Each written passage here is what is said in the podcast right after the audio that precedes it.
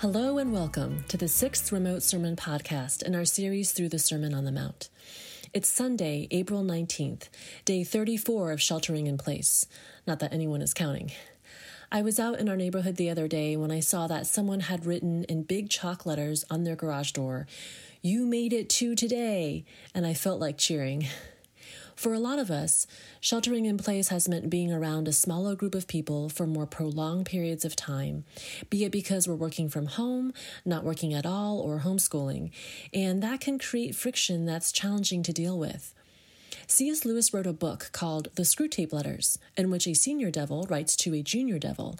And in the third letter, the senior devil addresses what can happen when two people live in close quarters. He gives advice about how to press that kind of situation to their advantage. When two humans have lived together for many years, it usually happens that each has tones of voice and expressions of face which are almost unendurably irritating to the other. Work on that. Bring fully into the consciousness of your patient that particular lift of his mother's eyebrows which he learned to dislike in the nursery, and let him think how much he dislikes it. Let him assume that she knows how annoying it is and does it to annoy. If you know your job, he will not notice the immense improbability of the assumption. And, of course, never let him suspect that he has tones and looks which similarly annoy her. As he cannot see or hear himself, this is easily managed. Lewis is being kind of humorous there, but he also hits on some truths. What is happening with our relationships during this pandemic is spiritually significant, particularly as we find ourselves around the same people day after day. The issue of how we relate, especially when we see problems in one another, is actually what Jesus addresses in our passage today, which is found in Matthew chapter 7 verses 1 through 12. So let's walk through the passage together by looking at three questions. First, what is our responsibility in relating with each other? Secondly, how do we relate with each other in the right way? Lastly, how do we relate with God in all of this? So, three things. What is our responsibility in relating? How do we relate with others? And how do we relate with God? Firstly, what is our responsibility in relating? The first two words Jesus says in Matthew chapter 7 are, judge not. So, does this mean we aren't really accountable for other people? This is a tempting thought because we live in a relativistic, individualistic society that tells us we shouldn't judge. Don't judge me, I won't judge you. And honestly, people can be so transient in our area that it's tempting not to bother investing in others too much. These words can be used out of context to suggest that we shouldn't have opinions about other people anyway. But the trouble is, that's not what Jesus means here at all.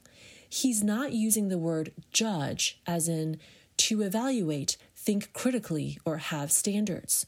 For one thing, later on in this very chapter, he calls people pigs, dogs, and false prophets.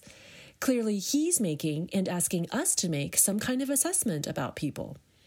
Rather, Jesus is using this word judge in the sense of how God will ultimately judge, to potentially punish, condemn, and destroy. He's saying we shouldn't judge in a way that condemns other people, that is harsh or destructive, that cuts them out of our lives or seeks to get rid of them. And the difference there, the difference between assessing and condemning, is I think mostly in our attitude. We cross the line when we have a self righteous spirit or a feeling of relative superiority.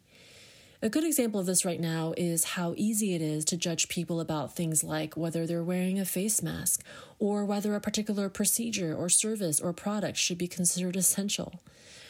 It's so easy to start condemning people in our thoughts, to go from noticing some problem we think someone has to viewing them as an inherently worse person because of it, to start thinking, well, I would never do that, or I'm better than that, to despise them on some level in our hearts. Jesus says quite simply, don't do this, and he goes on to explain why. Judge not, that you be not judged. For with the judgment you pronounce, you will be judged, and with the measure you use, it will be measured to you. Note that Jesus is speaking here primarily to believers. The Bible does talk about a judgment for believers, one that doesn't determine our eternal destiny, but does affect our eternal destiny. Jesus says there will be a judgment for all of us, and however harshly you judge someone else, that is how you too will be judged. God is the judge. And in fact, when we condemn others, what we're doing is taking his place. I think about what Joseph said at the end of Genesis. This is the part of the story where his brothers realized that with their father dead, Joseph could pay them back for what they did, and they got scared. But Joseph says to them, Am I in the place of God? He didn't say, Hey guys, it was no big deal what you did, it was a while ago. He didn't discount or make excuses for what they did. What he said was, You do need to be judged, but I cannot judge you. God is the only one who has perfect knowledge about a person, about their background, context, and motives, and who has perfect character, who will give justice in a perfect way, proportion, and degree. Can you or I do that? Do we have perfect knowledge and character? Are we in the place of God? Romans 14:4 says, "Who are you to pass judgment on the servant of another? It is before his own master that he stands or falls." So, if we're not to condemn people, how are we to deal with problems we see in their lives? Jesus says in verses 3 through 5, Why do you see the speck that is in your brother's eye, but do not notice the log that is in your own eye? Or how can you say to your brother, Let me take the speck out of your eye, when there is the log in your own eye? You hypocrite, first take the log out of your own eye, and then you will see clearly to take the speck out of your brother's eye. Now, as an ophthalmologist, I'm compelled to ask why does Jesus use the eye as a metaphor? He doesn't talk about having a speck in your heart or your mind or your leg. Well, when you have a speck in your eye, obviously you can't see, and therefore you can't function. But foreign bodies in the eye also cause an incredible amount of pain, tearing, and light sensitivity. The cornea, the clear surface of the eye where foreign bodies often get stuck, has 300 times the density of nerve endings as your skin. People who have corneal abrasions typically come in so debilitated by the pain that it's difficult to even pry their eyelids open to get a look. There is no doubt that when you have a speck in your eye, you cannot take it out yourself. You need someone to do it for you. Jesus is very clear that we have a responsibility towards each other. When we see something in someone's life that shouldn't be there, that's causing them to be blind, in pain, or not functioning as they should, He commands us to take those things out for them. Sometimes when conflict arises in close confines, it's easier to withdraw, to just care less or connect less. But we aren't to withdraw, neither are we to condemn. Rather, we are to take the speck out of our brother's eye. But the key is that we have to do it in the right way. And that brings us to the second question How do we do this? How do we take the speck out in the right way? Jesus gives us two answers. The first is that we must deal with our own sin first. The word speck literally means a mote, like a dust mote. You have to look pretty hard to see it, actually. Whereas log here literally means a load bearing beam.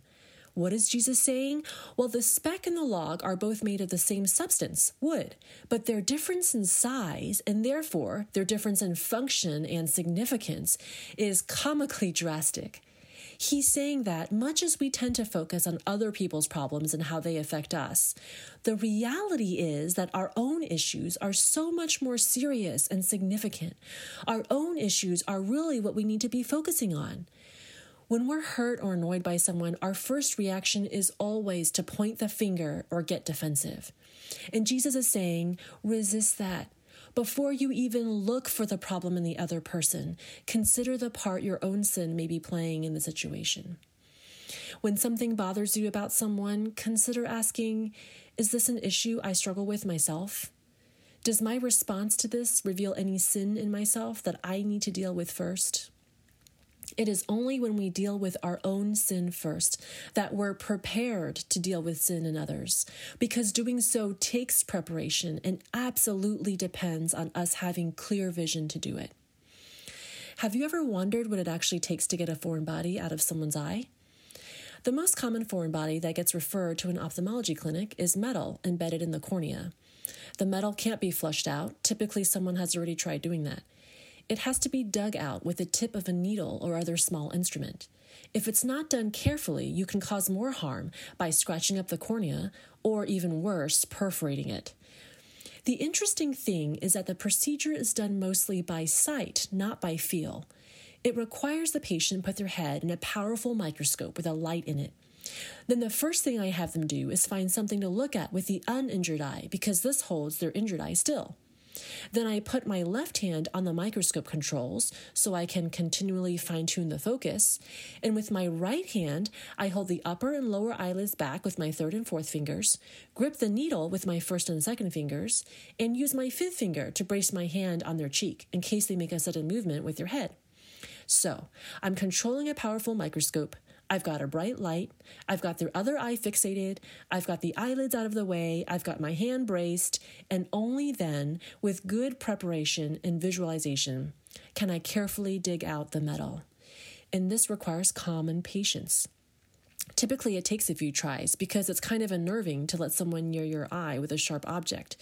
I mean, I don't tell them I'm holding a needle, but most of them figure it out. If you think about it, the eye is the part of the body that people most dislike having touched. Martin Lloyd-Jones put it this way You are going to handle a soul. You are going to touch the most sensitive thing in man. How can we get the little mote out? There is only one thing that matters at that point, and that is that you should be humble. You should be sympathetic. You should be so conscious of your own sin and your own unworthiness that when you find it in another, far from condemning, you feel like weeping. Do you feel like weeping with the sin that you see in others?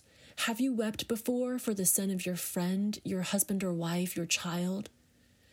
You know, wrestling with your own sin does something to you. It changes you. When you realize the nature of your own sin, how deep it goes, how hard it is to change, when you realize what your sin means before God, it's then that you can see clearly to help others. It's then that you have the empathy and patience you need. What is the second thing Jesus has to say about how to take the speck out in the right way?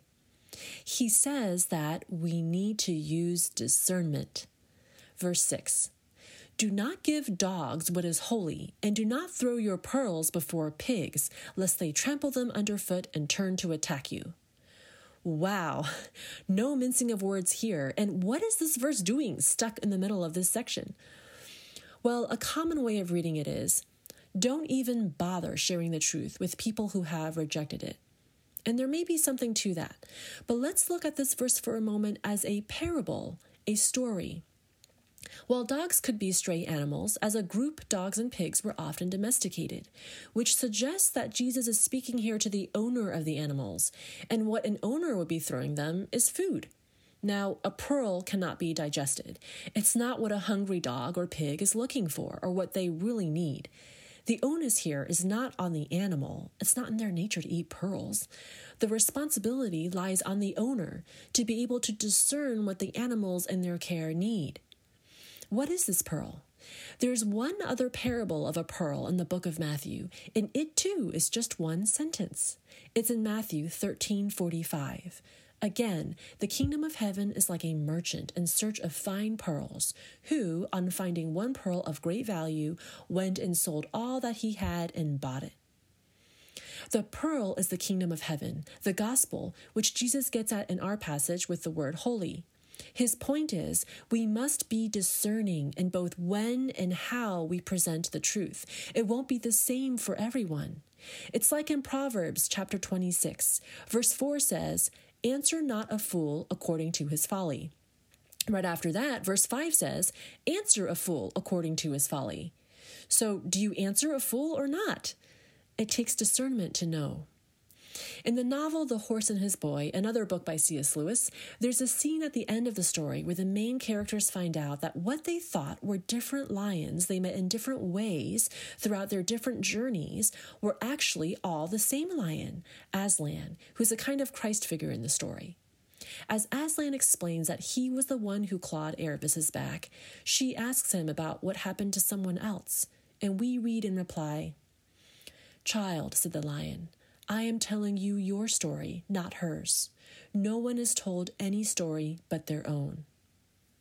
We each have our own stories that God is telling in our lives, and none of them are the same. We have to discern and honor the pace of God in other people's lives. We have to be sensitive to their appetite for truth and ability to digest it because the gospel does not make sense unless God is helping you on the inside, unless He is changing you from the animals who trample on the pearl because it doesn't give them what they want to the man who sells everything he has for it. God is the one who ultimately does that work, not us. And He does it at His own pace. He is the one telling the story, not us. You know, it's challenging to be patient in sharing the gospel. And the type of relational evangelism we often do here takes time, sometimes lots of time. It's challenging to be patient in praying for someone in your family who isn't changing or growing as you hope they will. That too sometimes takes lots of time. Instead of reading this verse and thinking, I'm just going to give up, they're a bunch of pigs and dogs, I actually think the emphasis is more how can I be a loving steward of the truth and honor the peace of God in their lives? God, help me to discern the part I play in their story, even if it's just to pray, to wait, or to learn how to listen better. So, we've seen that we have a responsibility to deal with the sin we see in others but that to do so rightly, we have to deal with our own sin first. And we have to exercise discernment in how and when we present the truth. Now, at this point, it's easy to feel discouraged. These things are hard to do, and I often find they're harder to do for people who are closer to me, whose specks tend to hurt or annoy me more. And that's part of the challenge of this sheltering in place. It brings out and magnifies all the eyebrow raises, all the specks and splinters in our closest relationships we have to remind ourselves that what Jesus says here isn't ever meant to be a series of self help steps. We can't just make up our minds to do these things because the reality is we can't do it on our own. That's why I think Jesus so often turns, as he does now, back to our relationship with God. We can only live into this with his help. So now let's talk about this third and last question How do we relate to God in all of this? Jesus says in the next few verses, Ask and it will be given to you. Seek and you will find. Knock and it will be open to you. For everyone who asks receives, and the one who seeks finds, and to the one who knocks it will be opened. Or which one of you, if his son asks him for bread, will give him a stone? Or if he asks for a fish, will give him a serpent? If you then, who are evil, know how to give good gifts to your children, how much more will your Father who is in heaven give good things to those who ask him? Now, I don't know about you, but my first question on reading this is do we really get whatever we ask for? These sound like pretty absolute statements. Well, what God is promising is something that is actually much bigger and better than getting whatever we ask for. You see, there are two operative words here Father and good. Think about it. God, who is omnipotent, knows the difference between good and evil perfectly, better than anyone else. And because he's also a father who loves us, he will never give us anything which will turn out to be harmful for us. If we ask for things which are not good in itself, or not good for us directly or indirectly, immediately or ultimately, he denies them and this is actually a wonderful thing. It allows us to ask even more freely and boldly because we don't have to carry the burden of figuring out if what we're asking for is really the best thing for us in the way and time we're asking for it. If God was like a vending machine or a genie or a magic wand and immediately gave us whatever we chanced to ask for, it would be terrible for us and the world. But here is the thing God will very often give us what we ask. That seems to me to be the main point here, actually. But we have to ask. Aren't kids a great example of this? Our youngest daughter is four years old and she is great at asking. There is nothing she will not ask for, however unlikely, however repetitive. And full confession, lots of times I give in just because she asks. This is how she scores treats for everyone all day, because eventually I'll say, Oh, fine, I guess it won't kill you to have one piece of candy. Just make sure everyone gets one so it's fair. God's giving depends on our asking. It's implied here that there are some things we are not given unless we ask, some things that are not found unless we seek, some doors that are not open to us unless we knock. James 4 2 says, You do not have because you do not ask. And why does Jesus talk about this right here? He's already talked about prayer and God as Father earlier in chapter 6. That would seem like the logical place to put these verses. But I think he puts this here to show us what we're to ask for. Because now that we have nearly all of the Sermon on the Mount before us, now that we know how we should be relating to others, our choice is to grow in despair or grow in desire. And Jesus says, Do you catch this vision of life in the kingdom? I want you to grow in desire for it. Keep asking, keep seeking, keep knocking. Don't give up, don't despair, because it will be given to you. These are the good things your Father wants to give to those who ask. How much do we truly ask? I'm struck by how often I think of what to pray for rather than actually pray for it we so often have a passive, osmotic kind of approach to God. We think something will seep in. We're content with passing desires. We're not willing to knock. Think about how active and disruptive a knock is. The thing is, asking requires realizing what our needs and desires are and then admitting them to God, which takes vulnerability. True asking, not demanding or taking, but also not denying or ignoring, is actually quite rare, I think. True asking acknowledges the other's free will in granting the request or not. It honors the other person's ability to decide. It puts our desires in their hands. And if the other gives, all we can do is receive. It's true asking and receiving that builds relationships. In the end, it's not about the request or the stuff at all, as much as it is about the relationship we build with God when we truly ask. We come now to the end of our passage here in verse 12. So, whatever you wish that others would do to you, do also to them, for this is the law and the prophets. Jesus gives us here a brilliant summary of everything we've been talking about. Think about it. What do you wish others would do for you? Don't you wish they would view you with grace and not with harsh judgment? Do that for them. Don't you wish they would point out your specks with love and compassion, not with hypocrisy? Do that for them. Don't you wish they would respect how much of the truth you can take and give you what you need at this point in your journey? As much as you can, do that for them. We might wish for these things, but ultimately only Jesus does them perfectly for us. He alone is willing and able to come under the harsh judgment of God so that we can receive grace. He alone is perfectly free of hypocrisy and moved by love and compassion. He alone is himself the pearl of truth, scorned by the world, but revealed when the time is right. He alone is the proof that there is indeed no good gift that our Father God withholds from us. Romans 8:32 says, "He who did not spare his own son, but gave him up for us all, how will he not also with him graciously give us all things?" How do we know God will give good gifts to his children? Because he gave us the hardest thing for any father to give, the life of his only son. That's how much He loves us. That's how much Jesus loves us, that He could speak about God giving us every good gift, knowing that ultimately He was speaking about His own suffering and death. Because of Jesus' death and the gift of the Holy Spirit, we can ask for the ability to live all this out. And He will give it to us one day at a time, sometimes one hour at a time at each of our own paces, according to each of our own journeys.